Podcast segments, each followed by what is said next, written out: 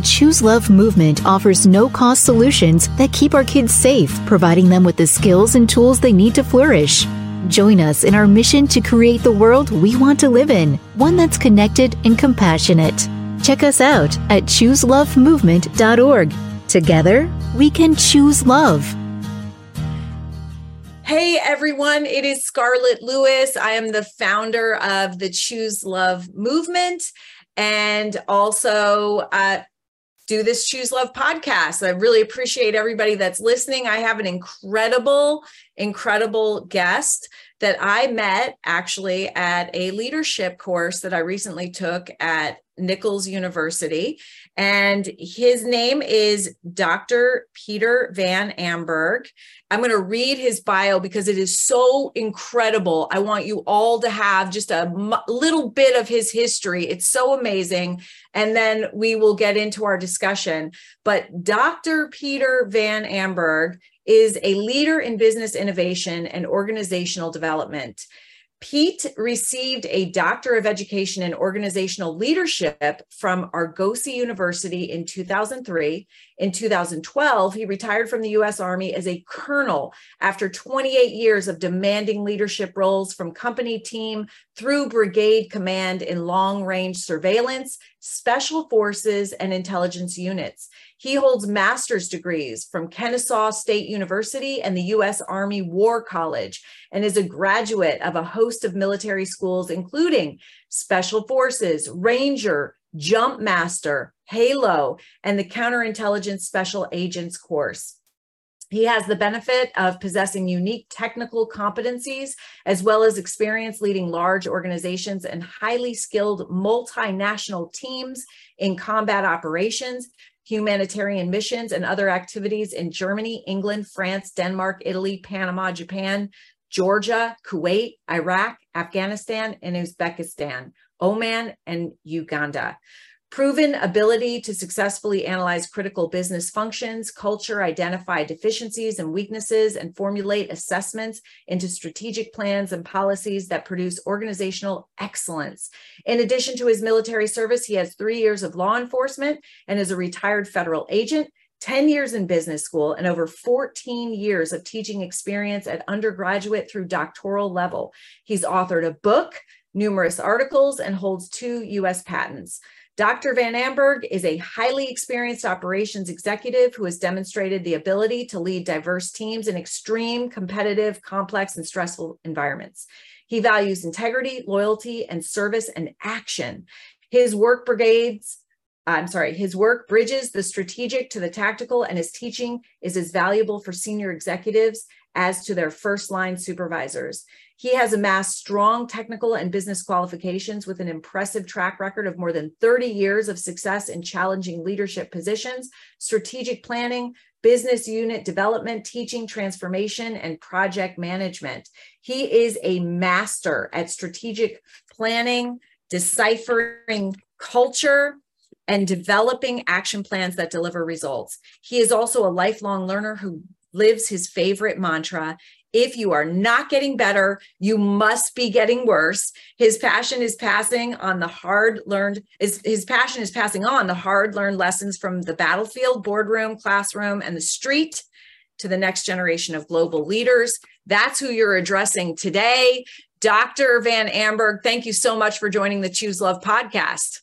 Thanks, Scarlett. I, I don't know who you were actually talking about just now. I have the same feeling when people read my bio. I get kind of a little hot under the collar. right, yeah, exactly. But uh, all of that, I wanted our listeners to hear because you are incredibly accomplished. I went through uh, just a, a, small bit of your course at Nichols College, and I was so impressed. It helped me so much.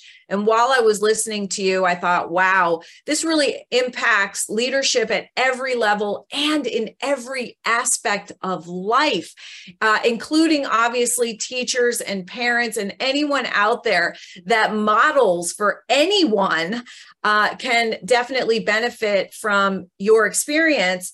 I've read your book one mission leadership lessons for a lifetime to Africa, strategies for effective teamwork in multicultural, multinational, multi agency, and multi jurisdictional undertakings. I think that that's kind of uh, what our teachers are feeling as well, uh, you know, in their leadership role today and the changing environment in schools. And so, you know, listen up because Dr. VanAmburgh has so much wisdom to give and then incredible stories to kind of illustrate the concepts. So, uh, thanks for being here. Well, thanks for having me, Scarlett. It's a uh, you know it's an honor to be able to address some of the people that um, that you have listening here. You know, I love your I love your your mission, and uh, and I think it's so important. Matter of fact, I've learned so much from you as well. I share it with whenever I get in front of parents and and other people here that have uh, that have children that need to hear your message. I'm constantly, um, you know, uh, uh, constantly putting that forward right here. So thanks again for having me here today as well. I, you know, I'm an educator as well. I know you've got lots of educators listening. I've been teaching for a number of times, and I always looked at the classroom as a leadership opportunity. And um, and so you know, I hope that uh, through some of the discourse we have here today, maybe a few people will pick up some things that will resonate with them and and um, and give them some opportunities here to think about the way that they they lead their their classrooms, the way they lead their families, the way they lead their organizations a little bit differently. Excellent. Excellent. Thank you. So I know that you started off the class at Nichols with the definition of leadership and then an amazing story about jumping out of an airplane. Um, do, you, do you think that that's a good way to start off today? Sure. I, I, mean, I think there's a great richness and look at the um, the etymology of word, you know, of words, and specifically the word leader comes from the old Frisian word "leda" or "laden," and it means the first person to step off in the dance. And I, and I just love that uh, that frame or that picture that comes from that because we all know that once one person steps off, other people follow, and uh, and so you know when you kind of think about leadership from that perspective, you know, and that leader role, it becomes so important to recognize that someone always has to be the first person to step off, and it's scary sometimes to step off to be that first person, but there's someone always needs to be that one. And um, and as you mentioned, you know, I have a I have a story that I that I like to share with people regarding stepping off because it's like the ultimate stepping off experience, right? So I uh, back in 1985, I was a young private first class, and I was uh, I was in a long range surveillance unit, a brand new unit in the Army, and I happened to be assigned to a Halo team, which is a high altitude, low opening parachute team. So our method of insertion was to jump out really high, open low, and try to clandestinely get into you know the uh, the enemy's um, uh, territory in the back. So, anyways. I was sent to Halo School as a private first class, and uh, and it's really interesting because at the time I was 18 years old. I was a private first class. I, I believe I was the youngest and the and the lowest ranking person at the time to ever go through Halo School. So when I showed up at Halo School at Fort Bragg, North Carolina, I took a lot of ribbing from you know from all kinds of the other participants there. They you know there was full of uh, you know, Delta Force operators and Navy SEALs and Army Special Forces and Rangers and uh, Air Force Special Ops people and everything else. A lot of things that I aspired to be that, you know, fortunately later on I actually got to got a chance to test out and, and participate in. But at the time I was just this young punk in in Halo school that uh, that all these senior people were saying, hey, you know what? I've been waiting my whole military career to go to Halo School, and they send this young punk to Halo School. So, anyways, we go through our ground training, and um, and it's the way the Army does uh, Halo School versus if any civilian jumpers out there. Um, you know, they we go from static line jumping, which is where you your parachute opens automatically. You know, usually around 1,500, 2,000 feet. You exit the aircraft, your your parachute opens automatically. It's hooked to a static line that opens a deployment bag, and your parachute opens and uh, and it's low level. And uh, and and hey, in civilian parachuting, what ends up happening when you start doing free fall is you start doing you start doing delays. You, so you do a three to five second delay and a three to five second delay between the time you exit the aircraft and open your parachute, and you get these. Uh, you know, you get farther and farther and more time in free fall from the time you exit to the time you open. The Army doesn't do it that way. We go from static line parachuting to uh, to do some ground training, wind tunnel training, and then we go to 10,000 feet for our first parachute jump. And um, and our first parachute jump, you know, it's it's pretty unnerving because nobody's done a free fall jump before. That's why we're all in Halo school. And um, and you, you know, you have all these fears, right? All these fears about uh, am I going to be able to get stable? Am I going to be able to pull on time? Am I going to, you know, all the things that go through your mind. Is my parachute going to open? I mean, all these types of things.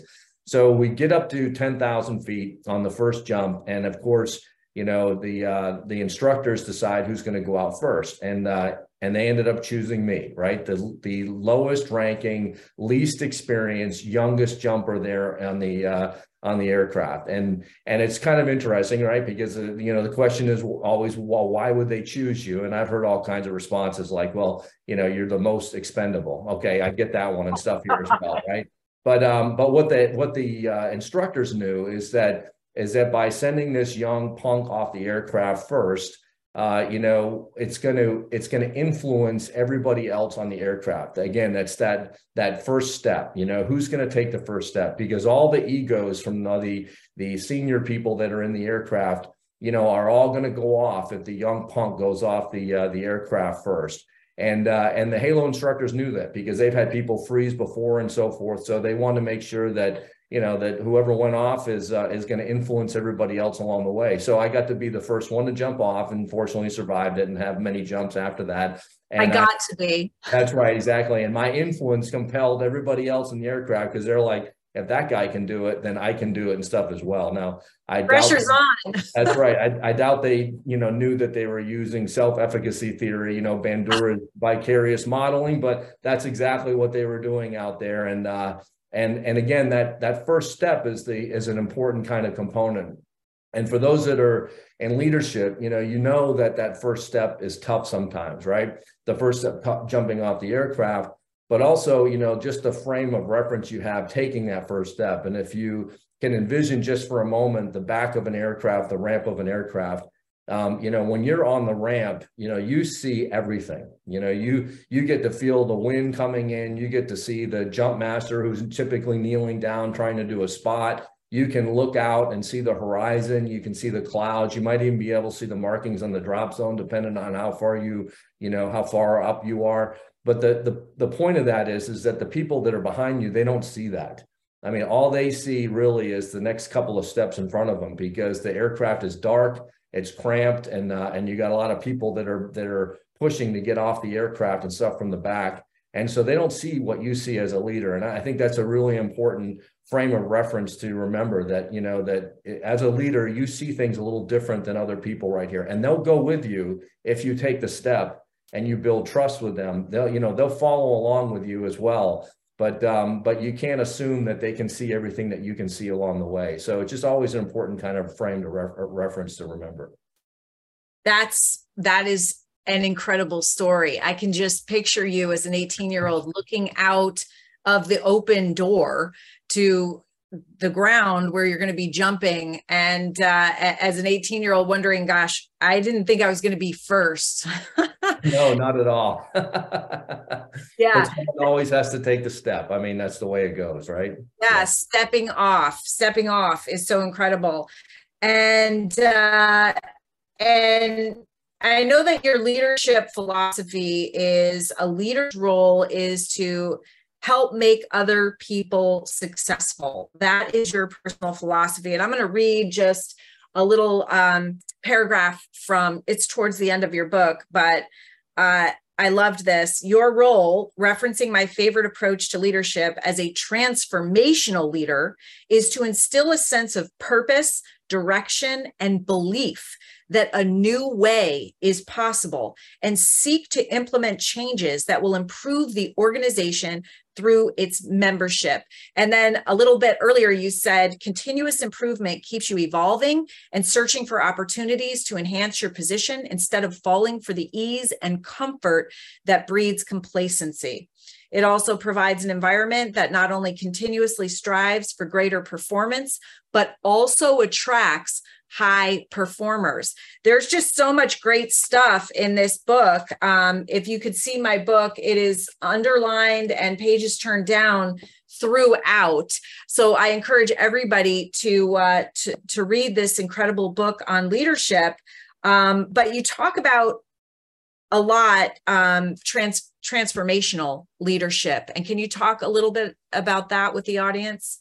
Absolutely, and um, and thanks for um, again for highlighting a few things, and I'm and I'm um, and I'm humbled that you would even highlighted anything in that particular book right there. But uh, I appreciate that. Yeah, transformational leadership is you know there's a lot of different there's a lot of different theoretical approaches to leadership, and um, and I, you know, I've been privy to a lot of them here. I mean, you know, as you mentioned, I have a doctorate in organizational leadership, and you know, what I end up finding is that uh, that more often than not, the transformational leadership approach is really the the best one for for organizations and for growing the right kind of people, and and uh, and it really fits my my uh, my leadership philosophy, which you outlined and stuff as well, which is that you know a leader's job is to make other people successful. I mean, that's ultimately what we're trying to do. And then you, when you couple that with the other thing you mentioned, which is that if you're not getting better, you're getting worse. I mean, those two kind of frames of reference right there uh, kind of encapsulate the transformational leadership mindset. So, transformational leadership, for for those who haven't heard that term before, um, is uh, was coined by a guy named Bernard Bass in the 1980s. I don't remember exactly what the date was where he really kind of got behind it and started writing about it. And it's gained a lot of uh, notoriety since then. Done, there's been a lot of research on it, but you know what it what it means is if you think about the word transformational, trans means move.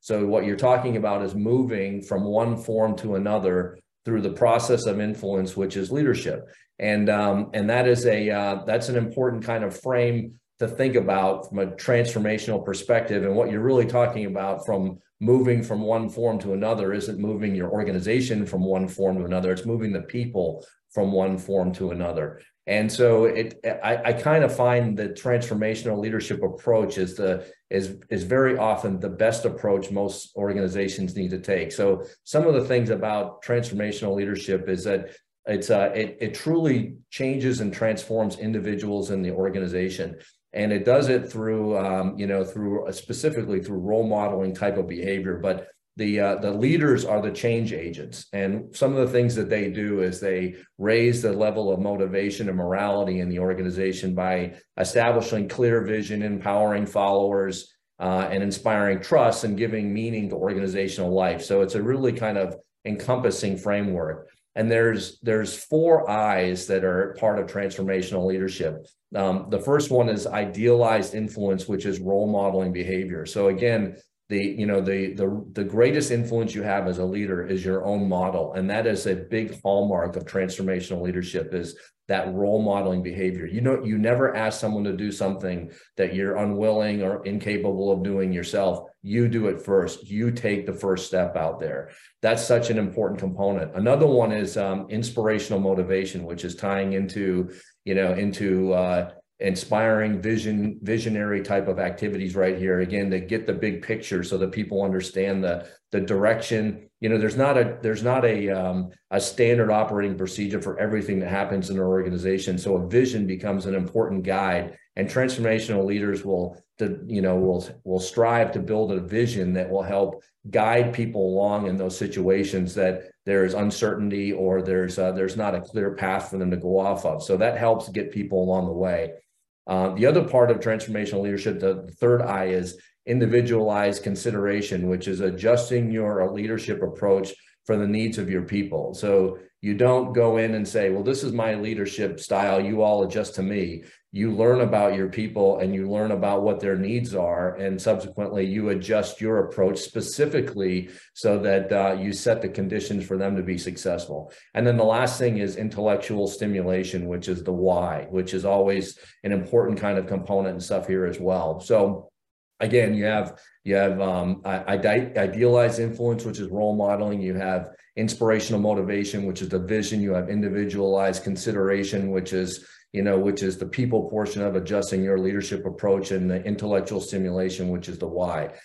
Those are those four eyes really guide, uh, you know, the, the, transformational leader.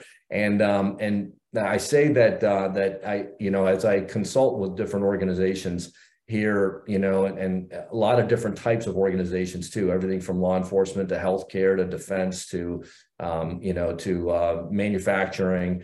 I'll oftentimes I'll um, I'll listen to the the leaders and they'll say, you know, we we have this leadership approach here that we want to use, and it's a, you know, this is the way we want to go here. And I'll listen to that, and then I'll do a cultural assessment of organization right here and look at their needs and some of the things that are going on. And oftentimes it's not that what they need is a transformational leadership approach. They're looking to innovate. They're looking to you know build role modeling leaders and so forth and they don't have the right framework to do that. So i often come back to transformational leadership. Now, because of the audience that you have right here, I, I want to make I, I want to talk about servant leadership here for just a minute because that you know that is obviously a uh, a term that that uh, that many uh, people, especially in the education profession, healthcare profession, other professions, right here, really gravitate to that servant leadership approach. And I and I oftentimes hear that when I'm dealing with different clients.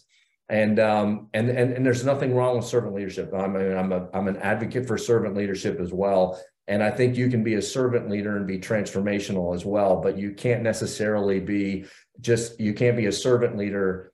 You can be a transformational leader, I guess, and be a servant leader as well. You can't necessarily be a servant leader and be transformational. And so let me explain that for just a moment. Um, you know, servant leadership, very similar transformational leadership has that, that, you know, um, setting the conditions for people to, to be their best on there the the challenge that servant leadership sometimes has is that is that servant leaders oftentimes you know if they're not if they don't understand some of the ways to build that uh, condition setting for excellence uh, what ends up being is is uh, well what can i do to make uh, my my employees or the uh, or my students or others you know like me better and so it can be it can mm. really gravitate towards likership instead of leadership and that's one of the dangers of it so when you think about transformational leaders you know what you think about is role modeling visionary adjusting your approach and and those types of things. Sometimes servant leaders do some of those things. Oftentimes the role modeling piece is left off of servant leadership as well as the vision and it just becomes down to well how well can i take care of my people? And that can manifest in a lot of different ways. It can manifest a lot of great ways um, but it can also turn into every day's a birthday party kind of thing right here, meaning that, you know, if I if I if I get people to like me, you know, that means that I'm being a good servant leader right here, you know, giving them this, giving them that, giving them a lot of latitude. That's not always what people need to be their best. And so the the role modeling influence and the and the transformational aspects of uh, transformational leadership oftentimes are are a better frame for many people going forward. And it's the one I've used I use it in the classroom. I use it in, you know, with organizations out here and stuff as well. And, um, and I just find that's oftentimes to be a better fit. And when you think about educational leadership, uh, you know, that some of the things that go on and from an educational standpoint, specifically in the in the era that we're in right now, is that you know we we need to be looking towards bringing impactful change on people. It's not just about mm-hmm. setting you know the status quo and building you know um, happy happy classrooms and things like that. It's it's you know it's really being you know overcoming and the, some of the challenges and innovating ways to deliver meaning meaningful classroom experiences and i think that becomes a different frame of reference instead of uh, just well i'm serving my people and stuff around here now you're really trying to build the conditions for them to not only be you know um, uh, do their best in the classroom, but do their best beyond the classroom and stuff as well. So it, you know, if you if you think about that frame, it also can not just transform individuals within their classroom, but also transform the school and the community at large. You know, through those transformational efforts here. And um, and of course, during diversity, you know, strong leadership is critical. Uh, you know, to overcome, uh, you know, for resilience and adaptation and recovery. And again, that you know that transformational aspects that changes and transforms individuals rages motivation and morality and that role modeling behavior of always being the first person to step off is is such an important component of of those elements. So i know you asked a very short question and you got a very long answer. So i'm going to go ahead and um and uh, and give it back to you right here for some follow-up. Well, I love I love that. I'm so glad you brought in servant leadership. And as you were talking, I was not only thinking about the education system, but I was also thinking about parents and how I see some of that servant leadership mentality seeping into parents as well as they try to deal with kids who literally really need direction, but parents are uh, seemingly reacting out of fear for the conditions that their kids are bringing forward. And instead of really kind of bringing in more of the transformational leadership and modeling and guiding, they are more friend friend what did you call it? Friend leadership? Like, likership. Likership. Oh my gosh right likership. And i know i can fall into that as well. I think that that's really interesting. Um, can you just touch on that for parents yeah and so you know i mean influence takes a lot of different forms obviously and as a parent you know i mean i think most parents would probably aspire to you know that leadership philosophy that i that i do which is we want to set the conditions for other people to be successful. We want our children to be more successful than we are right? And that's so i think that's a that's a good frame of reference to, again to uh to think about you know leading your children here and um and you know and that and that can be tough right i mean it's it's sometimes it's easy i have children as well i mean they're grown now but um uh, but it's easy sometimes just to fall into the, well, I want to, you know, I just want to make them happy, right? And making them happy isn't always the right thing to do. You know, giving them boundaries and guardrails and things like that does not make it easy when the children are bumping up against the guardrails. Uh, but the guardrails are there to help them go off a cliff. And if you don't, you know, if you don't put them up and you don't guide them along, you know, again from that inspiring kind of uh, you know um, big picture perspective right here, then uh, then a lot of times you know you you have to suffer the consequences of you know of trying to just be their friend along the way, and it's it's easy to fall victim of, of being you know because it's hard right? It's hard to discipline people that you love. It's hard to keep them on track right here. Sometimes it's hard to let go and let go of some of the um, the you know the uh, the controls that you have on your kids here that might be you know, causing them to have uh, some issues and stuff as well. I mean, before this podcast started today, you and I were talking just briefly for a moment, and you know, and it's tough when you have uh, children that are going through some type of crisis, but you also have to rec- recognize that within that crisis, sometimes the reason they're in the crisis is because of imposed controls that are on them, and you've got to release some of that and allow them to make choices themselves and uh, and that's scary as a parent stuff as well. I mean sometimes you just have to release it to god and and let and let you know let things take their course because the the uh the you know the the children or your kids are making choices because you're and the reason they're making negative choices at least in your mind is because um because you're imposing other things on them that are uh that are you know that are causing them to go in different direction so i mean it's a very complicated you know um very complicated uh, environment with raising children and stuff here, and uh, and the easy route isn't always the best route. So um, so you know, being a a good leader sometimes is you know is releasing control. Being a good leader is is you know is establishing good guardrails and allowing your children to make choices within a certain framework of you know of um uh, of those left and right limits i guess is the best way to put it yeah, so important. I mean, one of the things that the Choose Love movement does in our programming in schools is introduces this concept that uh, expect adversity, expect pain, because that's a human condition. So don't don't necessarily fear it.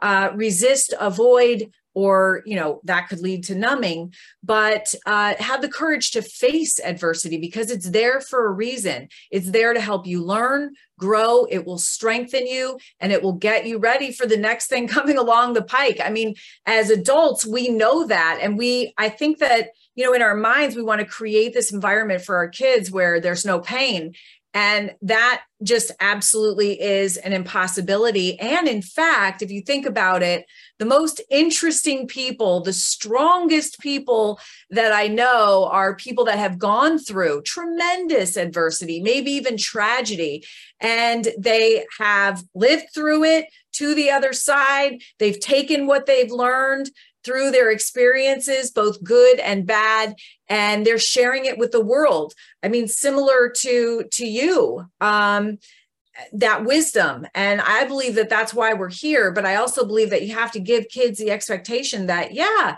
this isn't all you know sunshine and rainbows it is there's some difficulty that you're going to encounter and you need to have some skills and tools and guidelines in order to get through it yeah it's a great point. I mean every day is not a birthday party unfortunately you know and uh and you do you do learn so much from the setbacks that you have in life as as traumatic as they may be. I mean back when i was a when i was a young person before i even got in the military you know i was uh, i grew up on single parent household. Um, my mother left when i was uh, when i was very young and uh, and I, I, you know and i had to live through that. And also you know i got in a motorcycle accident which uh, which was a debilitating accident. I thought i was going to lose a, uh, a, you know some my foot and so forth on here. And and you know i had it in my mind that i just wanted to go in the military. Came from you know my father was an old special forces guy and stuff as well. And uh, but you know i have to say that that coming back from some of those some of those setbacks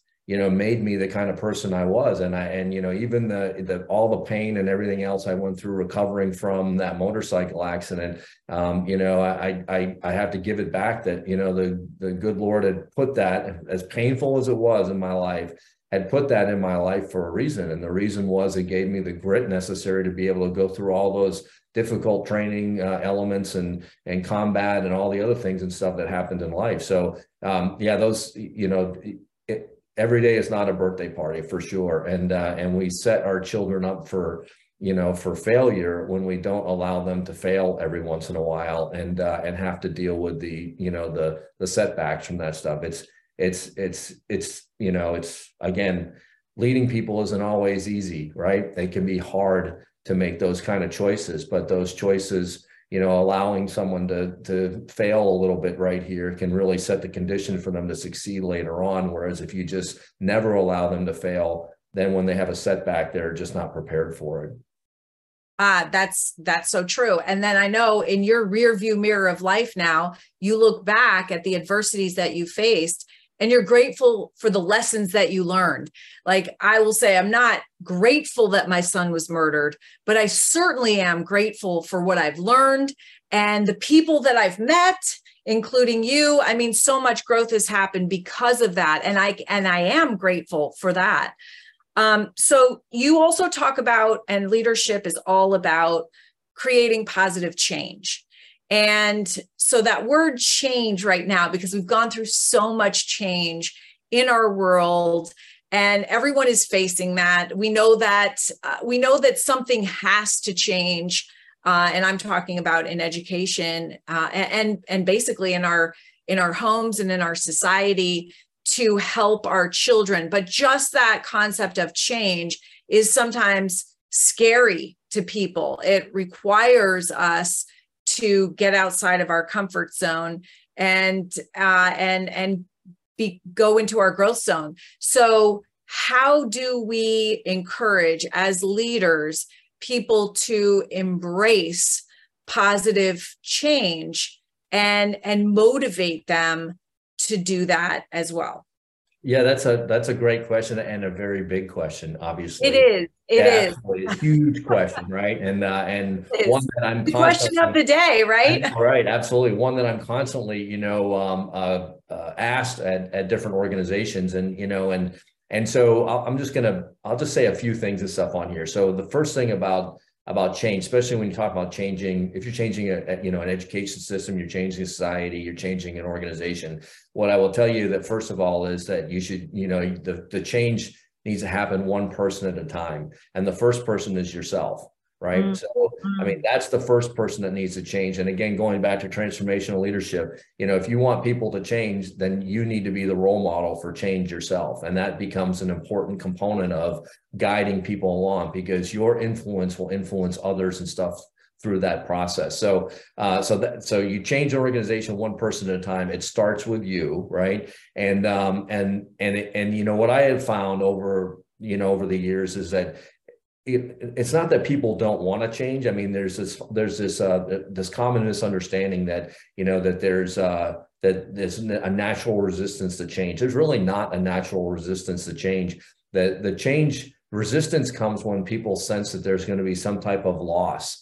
Uh, so if it's if there's a gain, they're happy to change. Like if I were to offer you a you know a brand new you know Jeep you know Wrangler uh, you know Rubicon Scarlett today, you know, I mean, are you going to accept that change or not? You Absolutely. Yeah, if we were going to give one to all of your listeners and stuff out there, I'm sure that, you know, that 99.999% would accept that change without any kind of thing. Now, if you talk about this, something that's going to potentially uh, uh, be perceived as a loss, then people will resist it. And and one of the biggest losses that that people will resist is just the predictability that they have in life. So if you're trying to institute something that that is going to um, cause some change in their normal pattern of behavior or pattern of life, it, it oftentimes it meets resistance. And why does that? And it does that because generally humans want to control you know they want the perception of control in their environment right so if you remove predictability you remove the perception of control and subsequently now you end up with a stress response and that stress response can manifest in you know a lot of different ways but one way is uh, is resistance and uh, and that can be a real tough thing. So when people get set in their ways um, it's predictable and with that predictability they feel like they can control outcomes. When you take the mm-hmm. predictability out you remove the the uh, the perception of control you get a potential stress response. That stress response is is uh, can manifest in resistance. So you know, so setting the conditions for people to uh, be less resistant to change often you know is is I hate to say it's simple, but it, it from a um, uh, from a, uh, a you know just from a uh, perspective of the control elements, if you always think of the control elements, then sometimes mitigating resistance can be very simple, meaning that if you uh, if you involve somebody in in the change initiative uh, you know then they now have a they have a sense that they can control the outcome. So that mitigates some of the resistance to change. Um, you there's a lot of different tools and stuff here to do that. But the bottom line is is that the more you empower people uh, along a um, a change initiative, the more likely it is that you're going to remove resistance from change because they're going to feel like they have a say in it. They're going to feel like they have a uh, you know, a um, uh, some influence in the outcome, and that gives them predictability. And with predictability, it lessens their resistance to change.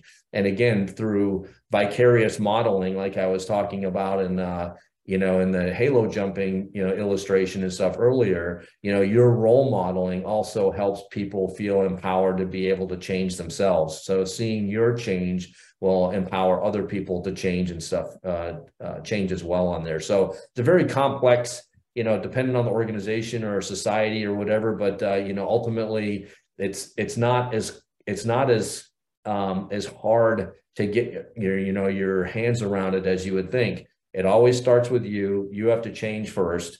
Then you through your role modeling, you change others. And and remembering that you know if you po- impose things on people then there you're uh, you're going to f- oftentimes find some resistance. If you empower people to be part of the solution be part of the change then you've given them some influence over the outcomes and the perception of control that comes with that. So i mean that's the big thing is the control element right here. And i think most uh, you know most people can probably think of a time when you know some something was imposed on them and they resisted it versus they were able to make a choice and within that choice um, you know they found some solace and and making a change themselves along those ways.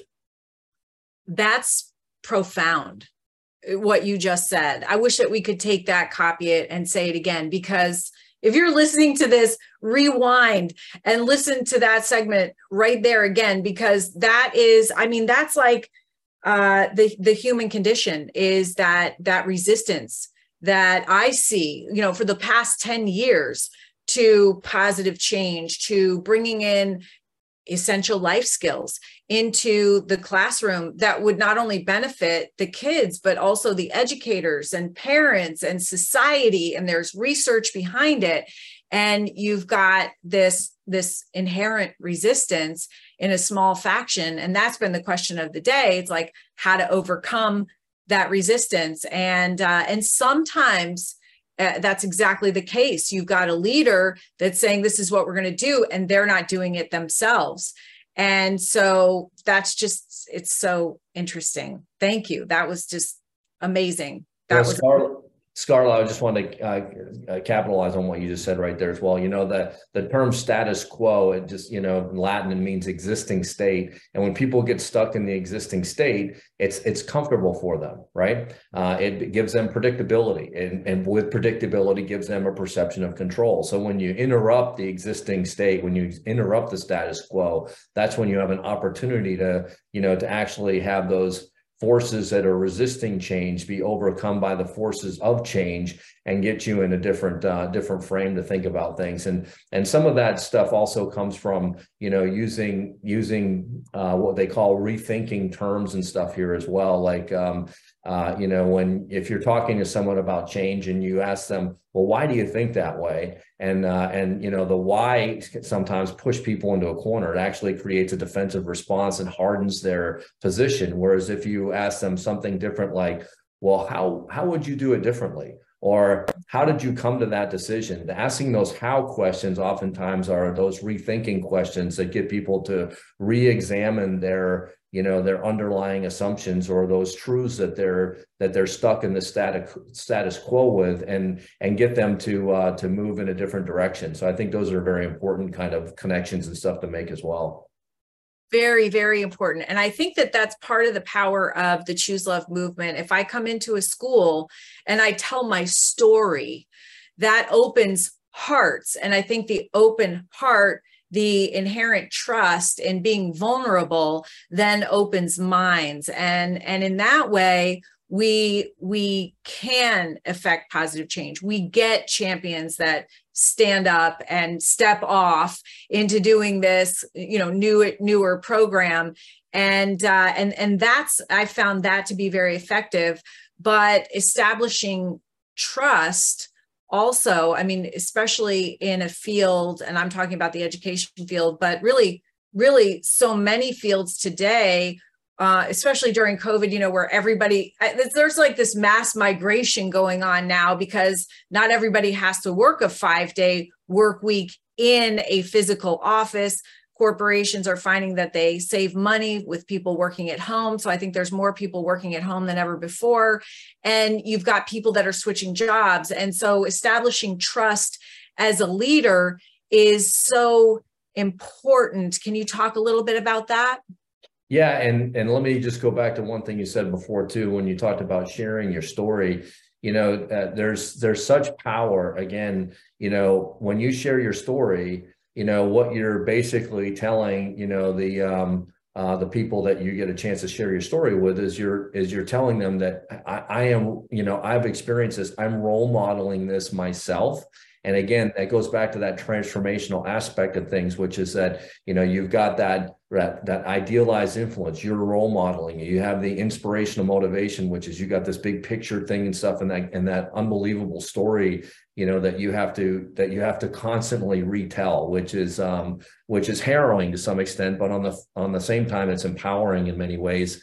Uh, and uh, and so those two things connected right there you know puts you in a great position of influence because now you're not only just telling them what you know what is important but you're you're also showing them that you're role modeling that kind of behavior and stuff as well such an important component.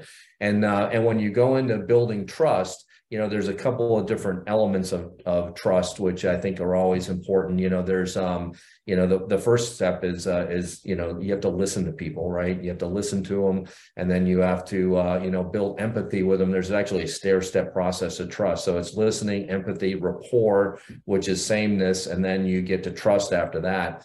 And so you know what when you think about it from a stair step perspective it's like i listening i hear you empathy hey i feel you you know rapport we're similar sameness right? And then from there we can build trust. So when you when you're able to articulate a um, you know a, a, story like yours right here you know there's some there's some similarities that people can pick up and stuff on there. There's empathy that can be built along the way. And then as a leader you know it's really important to listen to people and stuff here as well. It's not imposing your views on them. It's listening to them finding what you know what connects you together the similarities and then building trust from there. And that trust element is such an important component because like i mentioned back in the halo jumping piece you know they oftentimes if you're on the ramp if you're the first person to take the step people don't see what you see. But if you build trust with them they'll come with you along the way even if they don't quite get it right? Even if they don't can they can't quite picture how it's all going to work out if they trust you then they'll they'll come along the way. And trust comes from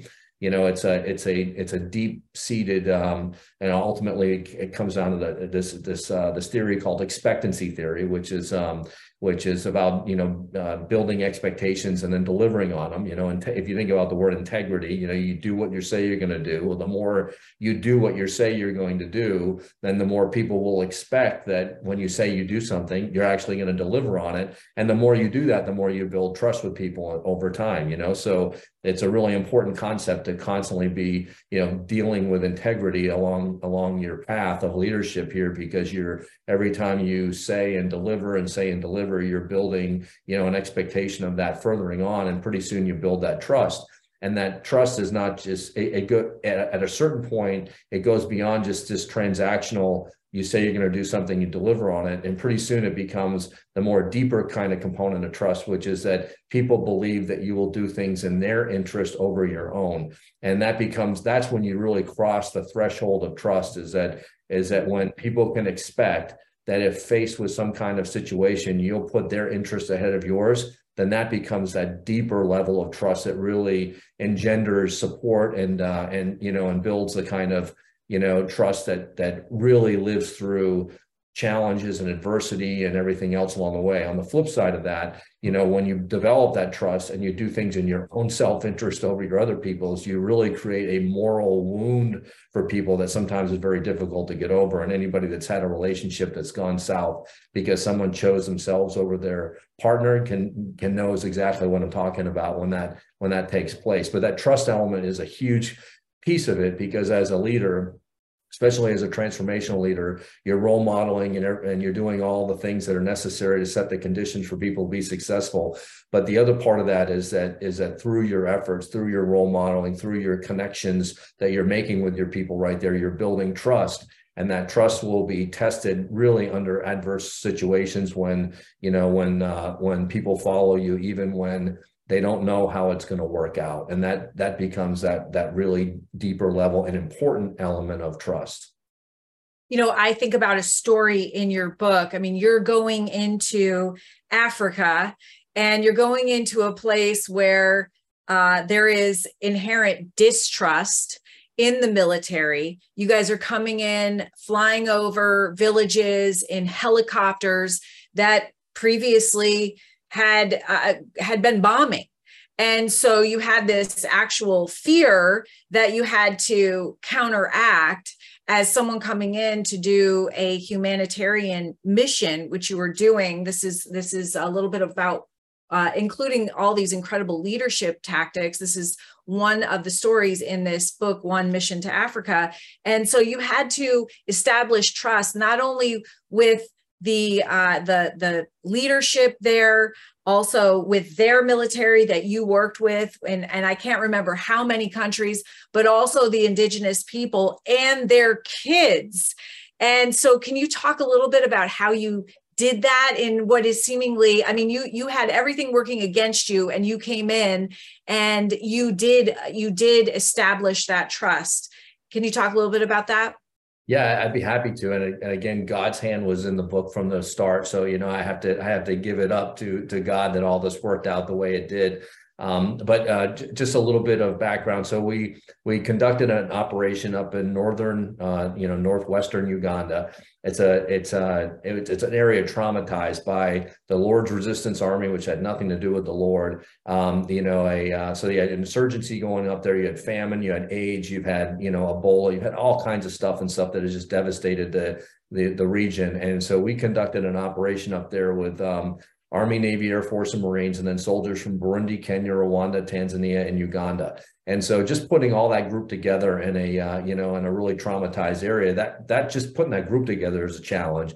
But then, um, but then, as you uh, as you mentioned, you know the area was traumatized up there, not only from you know all those other elements, but just that heavy-handed you know put down of the insurgency, and and anybody in uniform uh, was really seen as a you know, as an as an enemy to, in many respects and stuff up there. I mean, to be feared. And helicopters were our main source of um, transportation because it was about a 12 hour drive from uh, the Kitgum area back down to Entebbe, where we had another uh, logistics and headquarters element set up down there. So we use helicopters a lot, and the people were just scared to death of um, of aviation because they've been, you know, they've been used heavy handedly and stuff here to put down some of the insurgency that had gone on. So so getting into that environment right there, you know, we knew. I mean, we were doing some good work. So we we were doing medical outreach, we were rebuilding schools and medical facilities, and we were doing security work and stuff as well. So it was kind of like a mission trip with guns, right? I mean, we were doing all this good stuff, but we had to break through some of the stereotypes of, you know, that people have been grown up with and the fears and stuff that had um, that had uh, come up with over the years. And, and as you mentioned, it, it wasn't just um, it wasn't just with the uh, uh, you know the people around there. It was with the with the you know the other non-government agencies that were working there, the the faith-based agencies that were working up there. I mean, everybody had this you know this this uh, this paradigm they were dealing with when it came to military, and we had to break that. And so, not sad that you were with guns because there was some danger to you as well with the insurgents yeah. still going on. It was. I mean, it's still going on, even though they pushed most of them out over into uh, into the Congo. You know, the threat of uh, attack, and especially against uh, you know this multinational uh, force that was over there would have been great publicity for the terrorists to take advantage of and stuff from that standpoint. So, um, but yeah, so so we had to break down some of those barriers out there, and uh, and it was uh, and it was tough. And so you know, very early, I, you know, I tried to I tried to make sure that that you know, being a special forces guy right here, you know, we always have to build bridges with the community, and it's really important to understand that and to uh, and to and to uh, to work uh, you know, from that perspective right there, that our that our job wasn't just you know to be good soldiers and stuff on there. Our job again was to set the conditions for that region to actually grow and prosper and stuff here along the way, and that meant building bridges with the community. And we did that at all echelons, and we did that through a lot of different forums. One of which was uh, using radio broadcasts. I mean, I had psychological operations teams, which are kind of like marketing people when you, if you think about it from a civilian perspective, and they would go out and find out what messaging's going on, what's resonating, and they found out that in that area that there was a um, uh, that while most people didn't have electricity, they did have transistor radios and they listened to AM radio broadcasts at night. And they got me on some of the radio shows and stuff here, and we were able to communicate directly to uh, to the community, which was amazing because we had call-in shows. So people would call us in. They, I'd literally be talking to people calling in, asking all these crazy questions like, are we building another Guantanamo Bay in Uganda and stuff like that? And, you know, and everything. And so we, I learned a great deal about that. I learned from the people that they were scared of helicopters and stuff by having that engagement on, not just on the radio shows, but obviously in person and stuff as well with some of the different faith-based and non-governmental organizations up there and other people and stuff as we got out but the, the whole point of that is, is that you have to be engaged you know you have to listen. And uh, and the more you listen you know the more you have the opportunity to feel empathy right? Just like i mentioned before on that trust building um, that trust building ladder you know it's it's listening it's it's uh, it's empathy and then it's uh, hey we're similar. And so we were constantly communicating with people along those lines because you know many of the people in the task force we had children you know so i mean that's something that we can share you know as raising as raising children. Our faith is something that we can share. Even when you have different faiths faith in general is something that you can find similarities from and stuff because it builds you know morals and and all different kinds of bonds and stuff along those ways. And I, I, you know, I, I've constantly told people over the years that if you look for differences, you'll find them. If you look for similarities, you'll find them. So we were constantly looking for similarities to build bridges out there. And so, you know, I won't belabor the point here, but the, you know, at the, but when we first flew in, I literally saw children running when the helicopters come in. I mean, people would run for the, for the hills and stuff here. They'd run for shelter.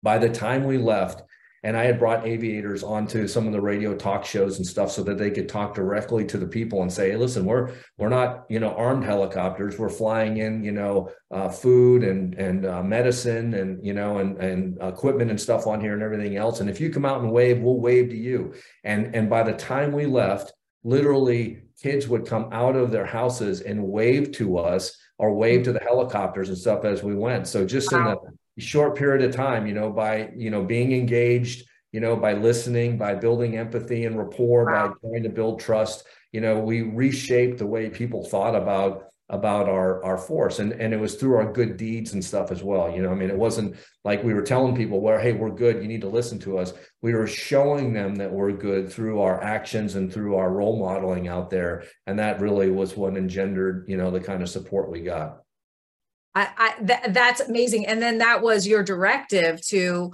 all of the troops that you were leading was to smile and wave. Yeah. And I think that, you know, that's so simple and that's something that we can all do every day. Uh, you have a, a an equation in your book and it says just what you were talking about so I thought I would just touch sure. on it. Word plus action equals truth. Yeah, it's I mean, so fundamental. It's not rocket science, right? It's just behavioral science. I mean, when you say something and you do something about it, then it becomes a truth to people right there. If you just say it, it's just a words that you know they they don't they don't have that kind of resonation and stuff right there. So the action is what I mean. You know, we all know that adage: action speaks louder than words, right there. And and certainly the combination of words and action that that starts to change people's um, understanding and their behavior out there. Absolutely. Yeah, so amazing. Uh, I did, um, before we close, I did want to touch on something that you said in our leadership course, which I think will resonate with our audience today. And that is, you know, as you get in front of a new class as a doctoral professor and you start the year off, um, those grad students that you teach will judge you sum up their judgment in about 13 seconds. Yeah. And uh, and so that's really with any teacher. And in fact we're actually wired to do that in our brains. We look at each other. We have to sum up the other person judge to see if we think that they're dangerous. Um, but how can an educator and maybe how do you use that knowledge to your benefit to elicit trust from your students yeah, uh, you know, it, it, what you're saying is uh, is such an interesting kind of um, concept here, and it's been it's been borne out so many studies here over time. But the you know the bottom line is, is that people make it you know split judgments based off of their own experiences. So when you talk about teaching, especially at the doctoral level or master's level, people have a lot of time in front of uh, in front or behind teachers, in front of teachers, whatever way you want to look at it. But they have a lot of time in the classroom, so they have a lot of things to make judgments off in terms of uh, you know whether this is going to be a good class or a bad class. And they can make meet they can make immediate snapshots you know judgments of that. Um, they basically what happens is through their senses and all the different things they uh, they're experiencing it goes into their brain it goes to a schema which is uh, you know makes sense of uh, of what they've just seen and they and they can come to some kind of judgment as to whether or not this is going to be a good class or a bad class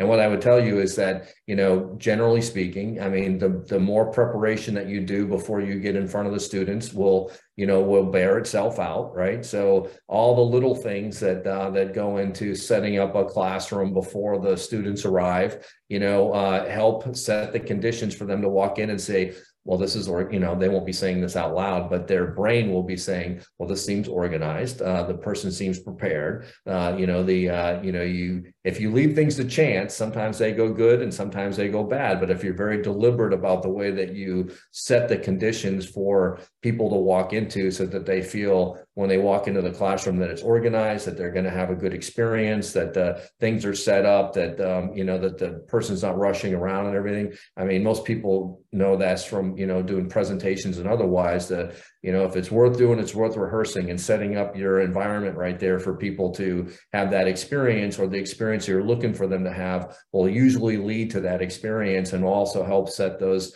those judgments in a you know in a positive frame instead of walking in there and saying well this is i can tell this is not going to go well right? Because it's not set up the teacher's late you know the uh, you know the the classroom hasn't been configured yet you know there's i mean all the little things and stuff that people pick up on as soon as they walk into a classroom and what's funny is that there's a great video I lost it a long time ago of children talking about leadership. And I wish I could find it again, but it's all these little kids and they're talking about leadership and they're asking them, you know, what makes a good leader? And these little kids are like, well, you know, a good leader is when, you know, someone says they're going to give you a ball and they give you the ball. And it's like integrity. I mean, they're just nailing it, right? So they know even at a very young age what good leadership looks like. And you know and we need to give it to them i mean that's the bottom line. So uh, so you need to be very cognizant of, of how you're coming across right there because they're already making judgments. They already know what right looks like in many cases.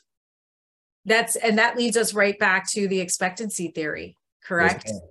yeah. My, my favorite theory of motivation right you want me to articulate on that one a moment? So uh, expectancy theory is a, is a is a powerful theory of motivation, but from a leadership perspective, it has some amazing implications as well. So expectancy theory is based off of uh, assumption that every act will be followed by an outcome and your motivation to act will be based on, on the value you place on the outcome. So I'll make a quick uh, illustration of this since Mission Impossible is coming out here tomorrow or today or something on here. It's a movie I like to watch. So if I'm sitting at home and I'm like, wow, wow, new Mission Impossible movie, I am motivated to act because I believe that the outcome is going to be entertainment, right? That I like that genre, that I'm motivated to act to be able to pull that off. So I'm, I'm actually motivated to move from the couch to put a plan in place right here to uh, to you know to go out to the movie theater. And I, my daughters are grown now, but I still have two dogs, so maybe I need a dog sitter. I don't know. I probably don't, but you know I have to hire a dog sitter. I have to plan the event. I have a significant other, so I'm going to you know take her out to dinner and stuff here, and then I'm going to go to the movie. So you know what ends up happening is you you know you spend fifty dollars for a babysitter and you know fifty dollars for dinner and your two tickets and popcorn fifty dollars. So you're sitting in mission impossible for $150 and here's the kicker on expectancy theory. If mission impossible is good i can't guarantee i'm going to be satisfied because the instrumentality that took me there, the $50 for the dogs, the meal might have not have gone well. Um, you know, the $50 I spent for the tickets, I might not be sitting in the right place. So if, if, if it's, uh, if it's a, if it's good, I might not be satisfied. But if Mission Impossible is bad, I can guarantee that I'm going to be dissatisfied. And that's the important component from a leadership perspective of expectancy theories that when you meet people's expectations, you can't guarantee satisfaction, but when you don't, you can always guarantee dissatisfaction. And that is so important because as as leaders, you know, uh, I, I, think everybody out there can probably attest that they've been dissatisfied in their employees at one point or another. And um, and on the flip side of that, we probably you, everybody can find a time when they've been dissatisfied with their leaders. And so, you know, the key on that is understanding what the expectations are, not just what you know communicating what your expectations of your employees but also making sure your employees uh, you know, communicate their expectations of you. And the same thing holds true in a classroom. If you're in a classroom getting, you know, you can give out your expectations of what this class is going to look like, but you also need to elicit the expectations out of the students about, you know, what it is that they're looking for and stuff out of a class as well because that will inform you on some of the things that might keep you away from making making them dissatisfied because you're just simply not listening to their expectations. And uh, it's such an powerful component. I always tell people you know from a leadership perspective if you ever find yourself frustrated with an employee you should ask these three questions before you act you know, going into some of the pause kind of elements and stuff right here, right? Not letting your amygdala get get uh, hijacked by your uh, your you know your, your brain get hijacked by your amygdala and your emotional center. So um, it's it's always asked these three three questions. Did your people know what success looked like? You know, um, did they have the tools, resources, and direction to be successful, or did they just blow you off? And if they just blew you off from an employee perspective, that's something you got to deal with right there. But most often, what ends up happening is people want to be successful, but they don't know what it looks like in our eyes. And they also might not have gotten the tools, resources, direction to be successful, and those belong to us. And so it's really important to make sure that before you act on your frustration, that you realize whether or not you were clear on your expectations. And on the flip side, again, it's so important to get the expectations of your employees and stuff on you as well, because that just becomes a critical element of, of making sure that you're meeting their expectations and not setting up dissatisfaction from their end, because dissatisfaction from their end can manifest in what you would perceive as poor performance when really they're just dissatisfied with you as a leader. Wow that's profound too. And I, I just want to thank you so much for sharing so much wisdom. This is all amazing, and every single person listening can incorporate this into their life.